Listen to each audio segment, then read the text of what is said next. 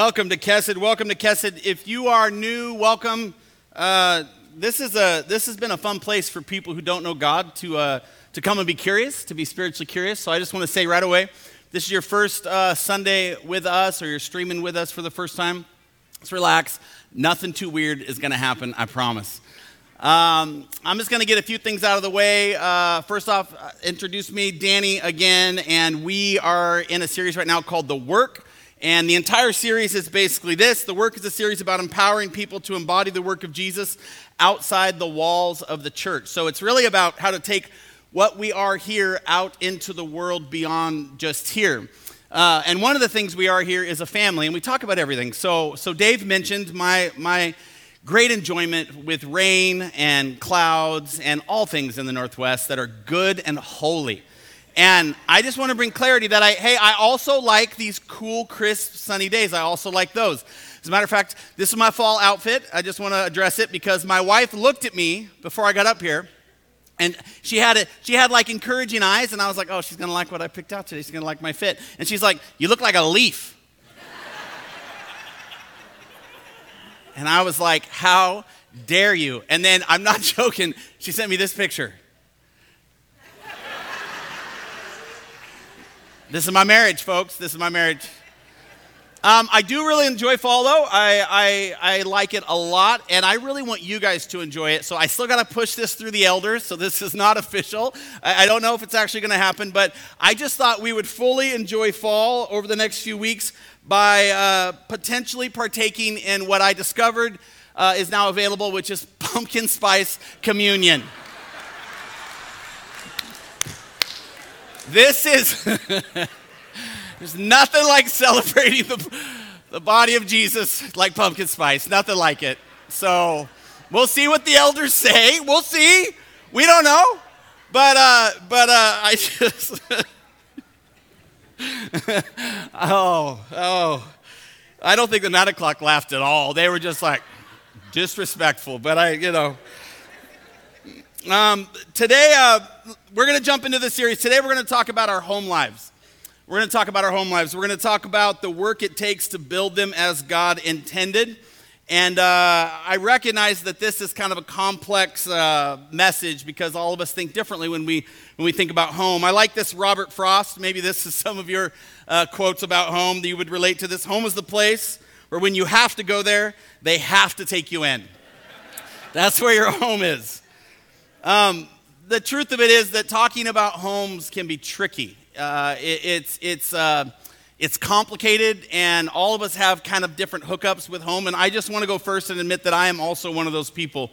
Uh, although I did grow up in the church, I grew up with a pretty complicated family.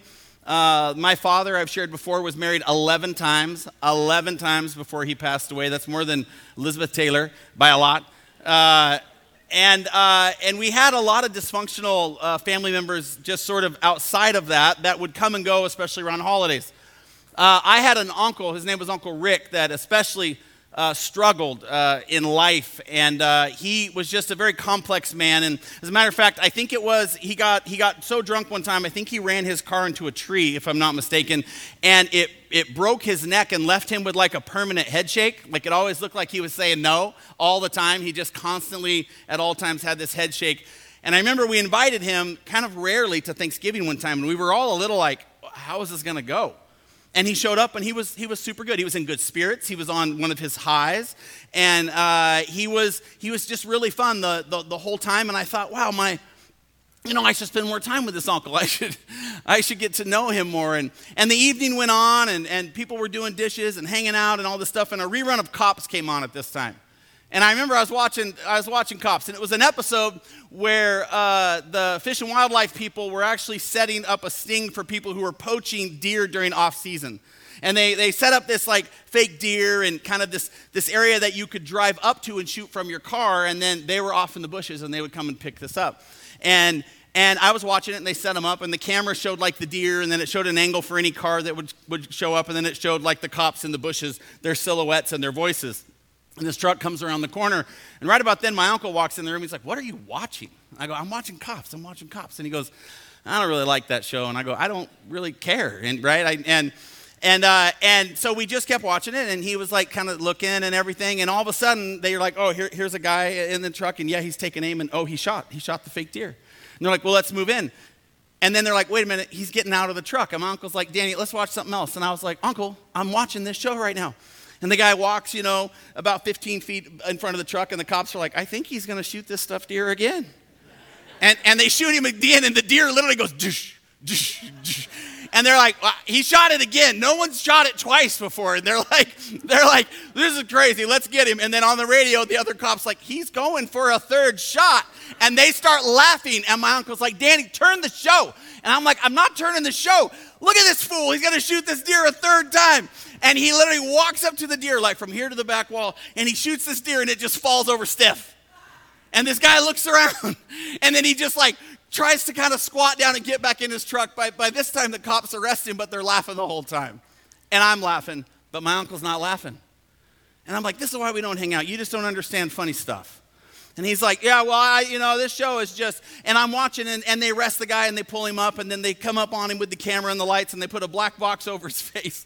I'll never forget it till the day that I die because they zoomed up on the guy, and although they changed his voice, when he said, it wasn't me, what I saw behind the black box was somebody's head shaking just like this. And I was like, and he was like, it was an unfair operation. like, it's not fair. You can't just put a deer out of the woods and expect nobody to shoot it. I need to feed my family. And my family came in. He's like, don't tell anybody. And I was like, I'm telling everybody about my shaky head poaching uncle. Everybody, I think, has an Uncle Rick in their life. Or maybe, respectfully, you might be Uncle Rick in somebody else's life. Family is complicated and it's hard to talk about. But I feel like for us to really understand the work that God is asking us to do, we have to look within our homes and ask are we putting in the work we are supposed to? Now, Home is many things to many people. Typically, when you think of a home, the first thing you might think of is like your house, your apartment, or your condo, the physical structure. And that is true. But that isn't really the kind of home that we're talking about. Instead, we're talking about the kind of homes that have to be built and grown through uh, emotional health, through hard discussion, and through often spiritual awakenings. This kind of home is supposed to be a safe haven and a comfort zone. It's also the place that we should feel the most comfortable, loved, and protected. Proverbs describes this kind of home like this By wisdom, a house is built, and through understanding, it is established. Through knowledge, its rooms are filled with rare and beautiful treasures. This isn't speaking to those of you who like to garage sale. This isn't speaking to those who are collectors of, of fine things. This is speaking to homes that are, that are places of safety, homes that are shelters, homes where people can be curious and ask questions without feeling like they're going to be alienated, homes where abuse isn't tolerated. There's a phrase that we use in Christendom a lot called the heavenly home. It's one that's commonly talked about. Uh, 2 Corinthians describes it a little bit. For I know that if the tent that is our earthly home is destroyed, meaning this, this where we live, this body that we exist in, we have a building from God, a house not made with hands, eternal in the heavens. The heavenly home that the Bible describes is the place that will feel ultimately most comfortable. We will feel most loved and most protected. And when Jesus arrives, he cannot stop talking about it. He cannot stop speaking to the desire that we all have to exist in this place. John 14, 2, Jesus says, In my Father's house are many rooms. If it were not so, would I have told you that I go to prepare a place for you? A huge part of what we believe Jesus did through the work on the cross was provide a place through that work for you and I to spend eternity with Him, to have access and relationship to Him, and so feel the comfort and the protection and the wholeness of what it means to belong to a home. Now, I recognize in our church body that there's people here who don't believe in Jesus at all. That, that you're here and you don't know why. I would say you're here because of, of the Holy Spirit, which is the outworking of, of really Christ here on earth. And I believe that, that He speaks and He nudges and He pulls and whether you know him or not doesn't mean you can't be impacted by him, because there's a reason you're here, friend. I believe that the part of that reason is so that you can hear the answer to the voice that you and I have inside our hearts, which is that I'm supposed to belong. Maya Angelou described it this way the ache for home lives in all of us. We are hardwired for this stuff. You can't avoid it, and that's why it hurts so bad when you don't get to experience it. Last week, Kavika shared about a question he asked God when it comes to doing the work God, what do you want me to do? I can't help but wonder if part of that answer for every single person in this room is maybe you're supposed to build a home.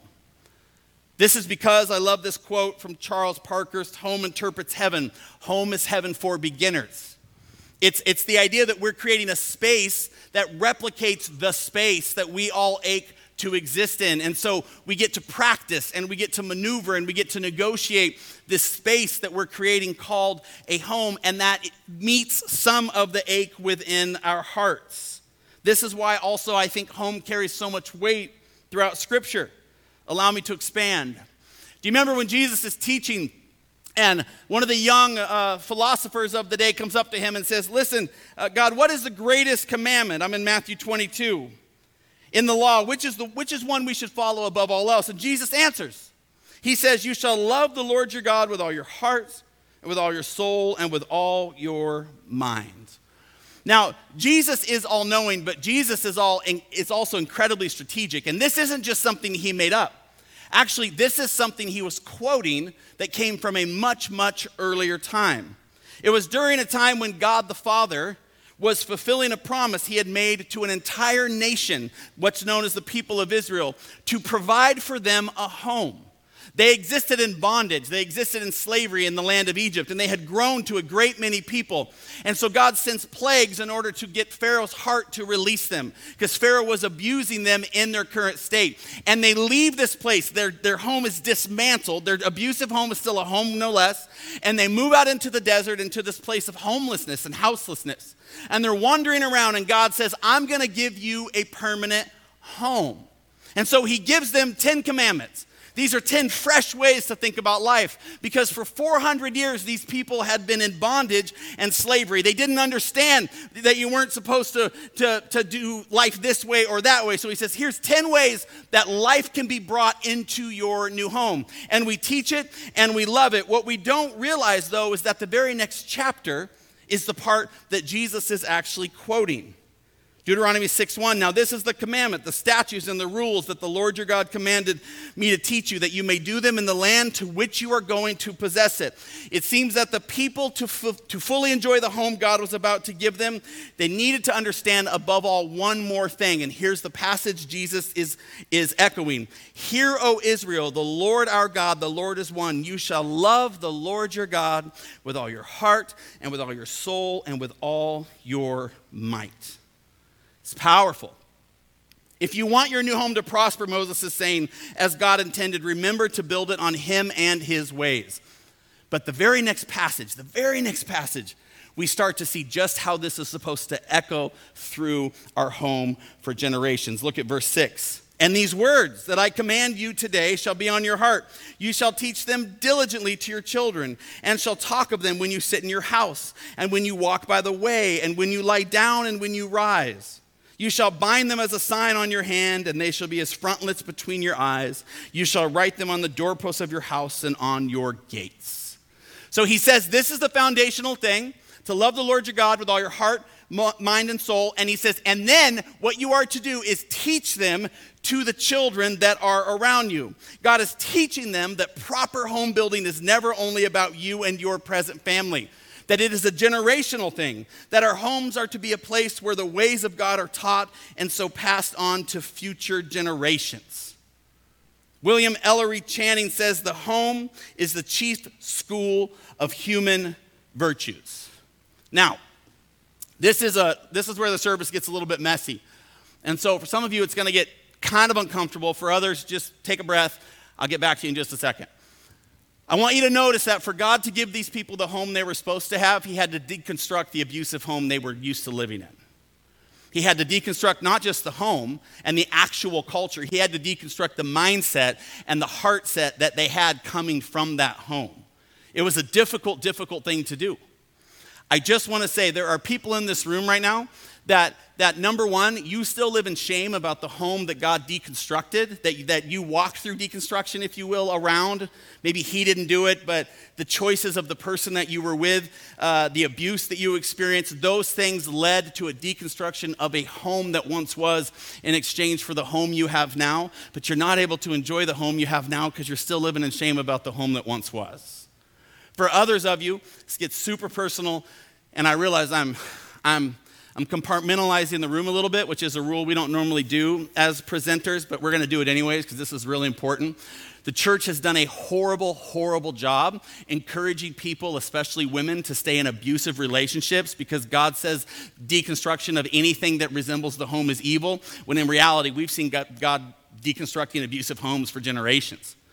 And there are people in relationships, maybe not in this room, most likely, but for sure that will watch the service eventually that are in abusive relationships, and the only reason you're in there is because a church leader somewhere told you, God told you, you have to stay and endure the abuse. And I'm here to just speak it over the whole room. That's garbage theology.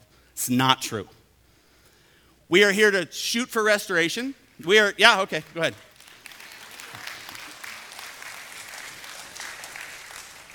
We are here to shoot for restoration.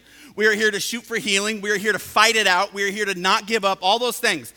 But the church has done a terrible job just picking one verse and then saying all the abuse you've gone through, yeah, but all just sits inside that verse. God hates divorce. God hates it when families fall apart. Yeah, He does, but God also hates getting punched in the face. Every night, God also hates the abuse. God hates the terror that some people live in.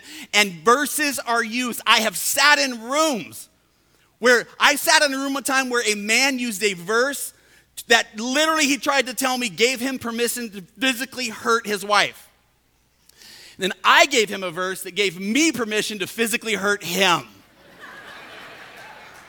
it was just a big hurt circle, right? Just a big hurt circle.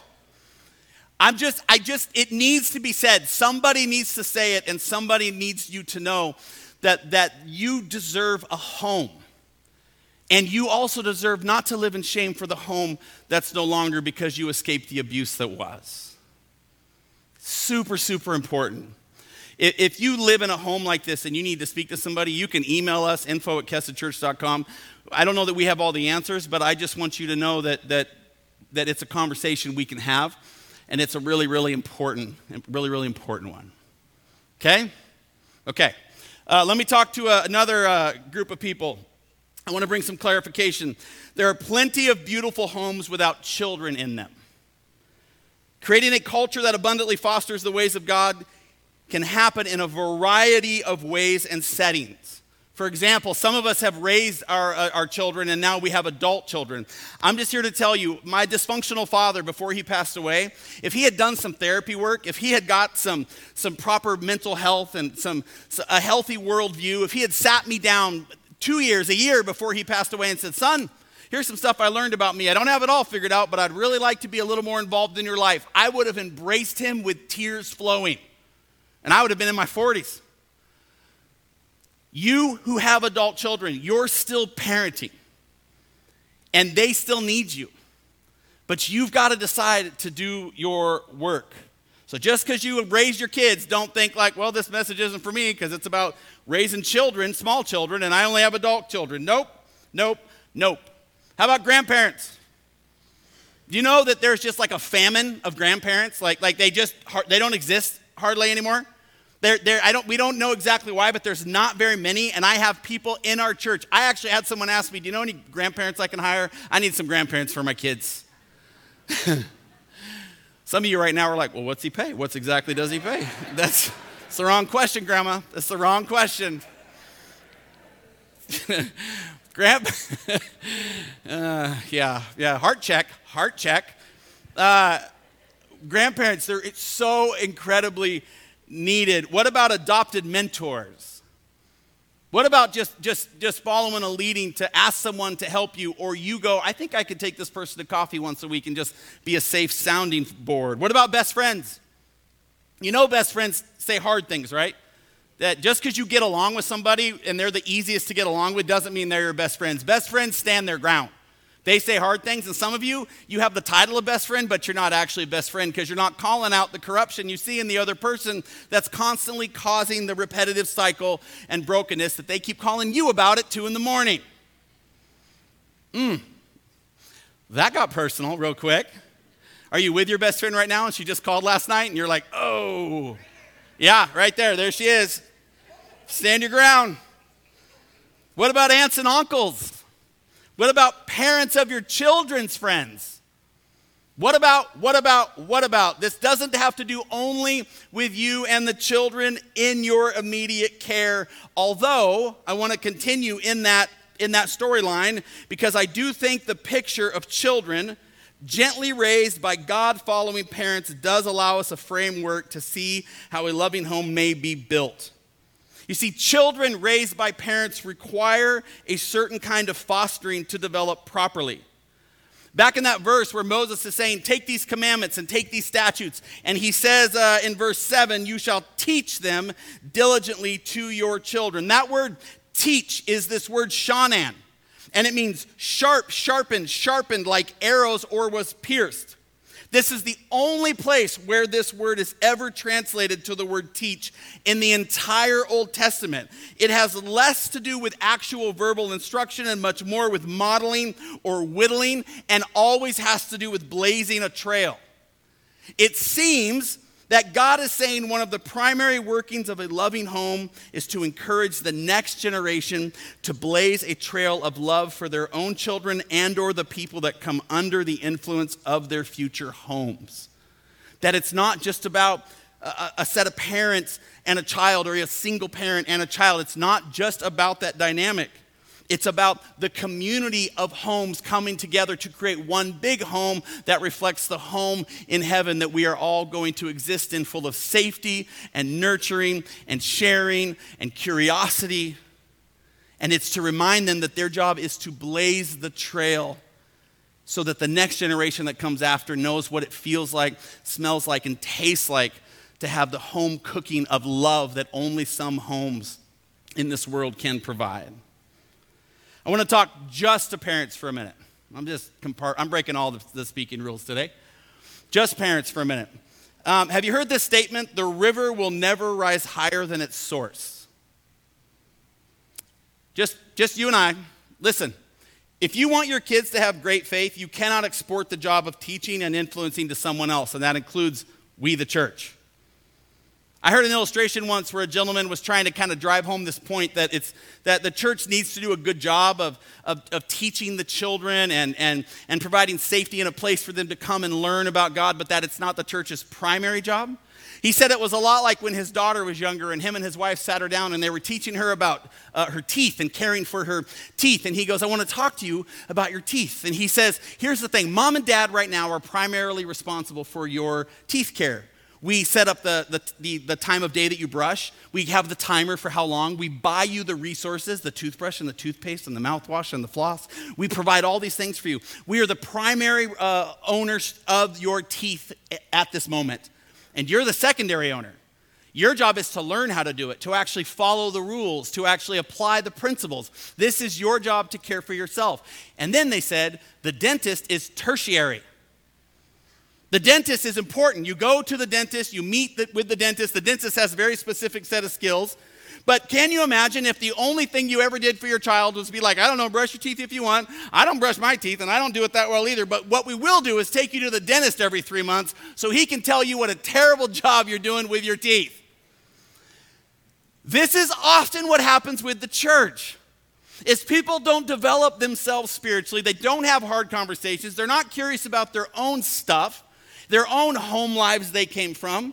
And then they expect a child to behave in a certain way they themselves can't even foster. And then they send them to Sunday school and they're like, get in there and, and learn about Jesus. And then they basically go to Sunday school and realize they have all these emotional cavities and they come home like, Dad, he said I got some stuff to work on. And Dad's like, I don't know, don't look at me. I'll take you back on Wednesday. It's, it's just not functional and it's not healthy. Discipleship doesn't happen in an hour on Sundays. Discipleship should be a way of life at home. I read an article where a, a, a, like a church tician, right? Like a guy who just runs all the stats of churches. This is what he said. If you do the math and run the numbers, this is regarding children and what they learn in church. The average person only goes to church 1.2 times per month. Church exposure is about 15 hours a year. There's 168 hours in a week. Most of their time, the children is spent at school or with their parents. If you are expecting the programming of the church to be the primary vehicle for discipleship and influencer of how they see the world or themselves or the gospel of Jesus, you just need to know the math just doesn't add up. The church is supposed to support, and it has a very specific set of skills that it's supposed to bring, and we take that very serious here at Kesed. But the reality is, we need to teach these young people that it is their responsibility to dive in, but the people who are supposed to be showing them what that responsibility looks like is you all. And that's why you need to ask big questions about how you got where you are right now. Where in your story is your stuff driving you? Where in your story you pretending you're not just like your parents? Let's just be honest. I mean, I've only been married once, but I did tell my wife early in marriage hey, listen, if this doesn't work out, I got 10 more shots. 10 more before I even get close to where my dad is. I'll figure it out between four and seven. That's all I'm saying. It's just how it's just how the stuff works when you see it and you grow up in it. It was hard for me at the beginning of our marriage not to think divorce just wasn't an option every day. My wife, on the other hand, her parents are watching right now. Beautiful marriage, beautiful people. Been married for forever, and both her grandparents married forever on both sides. So my wife's like, "Yeah, you'll leave when you're dead." My wife's one of those people who's like, you know, uh, either stay married or I'm going to prison. Those are the two choices that we get. So I'm committed to the woman. I am committed. But what we come from steers us. And if you're not going to be honest and I'm not going to be honest about where we come from, then our children one day are going to get to a place where they're not going to be honest about where they come from. And on and on and on the broken cycle goes. Now, back to everyone else.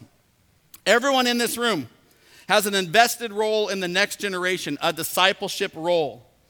None of this can happen without each of us first deciding what kind of spiritual home we're going to build, whether we have a child in it or not. We all are supposed to have a willingness to do the work that's needed. So the question must be asked Are we constantly seeking, reaching, and wrestling to create better homes? And are we constantly seeking, reaching, and wrestling to put ourselves in a position to receive that kind of love? Are we not only making space for that, but are we looking for spaces that, that, that highlight that? Am I looking for it in my household and am I out seeking other people, mentors, grandparents, you know, people we trust, people we see that have elements within their homes that we don't have? And are we willing to stop the cycles of brokenness and say, hey, I'd like to know how to better manage money. Hey, I'd like to know how to better manage anger. Hey, I'd like to know how to better manage this, this part of my childhood that, that, that my parents just really didn't speak into, that now my children are coming up to reach and I don't know what to do with them. We have to be able to sit in this kind of foundational rewriting if we're going to build the homes God has called us to build. But to do that, we may need to deconstruct some of the way we think about it. And so, my recommendation is that we start by building in our minds and our hearts the proper view of a heavenly home. Psalm 91, 1 through 2 Whoever dwells in the shelter of the Most High, this is the home that God is offering you right now, far before you ever have to breathe your last breath and actually open your eyes in His presence. Listen to the home He's offering you. Shelter of the Most High will rest in the shadow of the mighty. I will say of the Lord, He is my refuge and my fortress, my God in whom I trust. Just in this tiny verse, God is offering you rest, He is offering you refuge, He is offering you a fortress or protection, and He is offering a space for you to feel safe and that you can trust Him with your heart. Another way of saying this, Pierce Brown said, is home isn't where you're from, it's where you find light when all grows dark. There is so much darkness in the world that only the light of a loving home can reach. And we are supposed to be the people building and growing them. But we can't do that unless we're willing to be honest about the things we're lacking in our own, unless we stop the shame, unless we realize we are where we are now, and that now is the time for us to raise our hands to heaven and say, God, I want to build that on earth for as long as you have me here, for the people I love, for the children you've given me, for the best friend I have, for the wife that I don't really like much right now, for the husband that's struggling, for the world that is looking for a safe place in the, mix, in the midst of all this often toxicity that feels like it's loving and honest and true. That's what we're all supposed to be building. This is where we're all supposed to be focused. The other part of Kavika's question from last week was God, what do you want me to know today? And so, in closing, I wonder if part of that answer might be that there's a home for you waiting, both to experience and build. You see, we are all called to belong and create a place for others to belong. We are all aching for this same home. Homes filled with relationships with others and with God. Now, for some of you, that, that you might need a real like like purposeful step because you have no idea where to begin. And I think we've already announced it three or four times. I'm just going to hit it with a reminder. Uh, I don't even have a slide for it, but we're launching small groups for people who just need an actual physical, like, let me in, I need to sit with somebody. And you can ask somebody in the back about that. For others, you need to have a conversation with your spouse tonight, or your partner, or, or a friend, or your mom, or your dad, or a child you need to do a heart check in. You need to, you need to really spend a minute and say, okay, God, what do you want to speak to me? What do you want to show me? Can I build a home with the person that I'm that I'm next to now? Can I can I build it in a way that's beautiful and honest and true? God, where do you want to strengthen me? Because I got to have some hard talks about this home that I am not thriving in. And for others, I pray in the name of the Father, Son, and Holy Spirit for immense courage for you to have the conversation if you're in an abusive relationship right now. Because you deserve a home where you belong and you feel safe and seen and loved. And God is working to provide that for you, but you got to step out. You got to step out. We've all got to step out. We got to change it. We got to redo it. We got to remake it. We got to let God deconstruct it. Even the most beautiful home in this place has areas that need deconstruction, but we've got to step into a heart space and a heart posture with God that says, I want more. I want what you want to build on earth, and I want eyes to see not just my children, my loved one, my world, but whoever you might want to put inside my life that I can be a home to. And for others, you should be praying, God, show me where the home is that you want me in highlight somebody, a few people that I can start to build this foundation with. I, I love this church. Uh, I don't, I don't love messy services like this one because it's just a lot of trust that the Holy Spirit will custom this entire message for different ears, different life experiences, different ways of, of hearing. But I believe in a God who is alive and who wants more for you than you could ever imagine. And my hope is, is that you reach back out and grab what he's offering. Let's do the work. Let's build these homes and see how God wants to fill them. Amen? Amen. Would you stand? We'll close in prayer.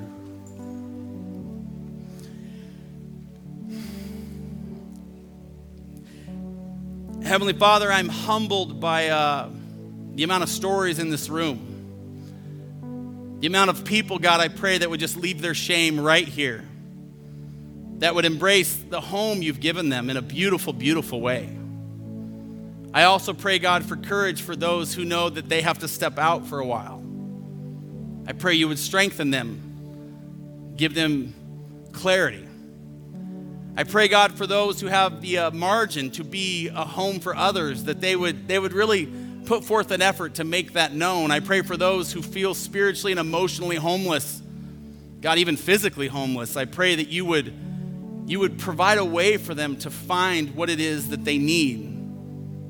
I thank you, God, that, that you can only that you can only do all of this and more if we will only step out, grab hold of what it is you're offering, and do the work. I thank you, Lord, for this room, for these people. I pray you would just uh, leave with them different than uh, how they came. We bless you. We give you all the credit and the glory in Jesus' name. Amen. Amen. Thanks for coming, guys. We'll see you next week.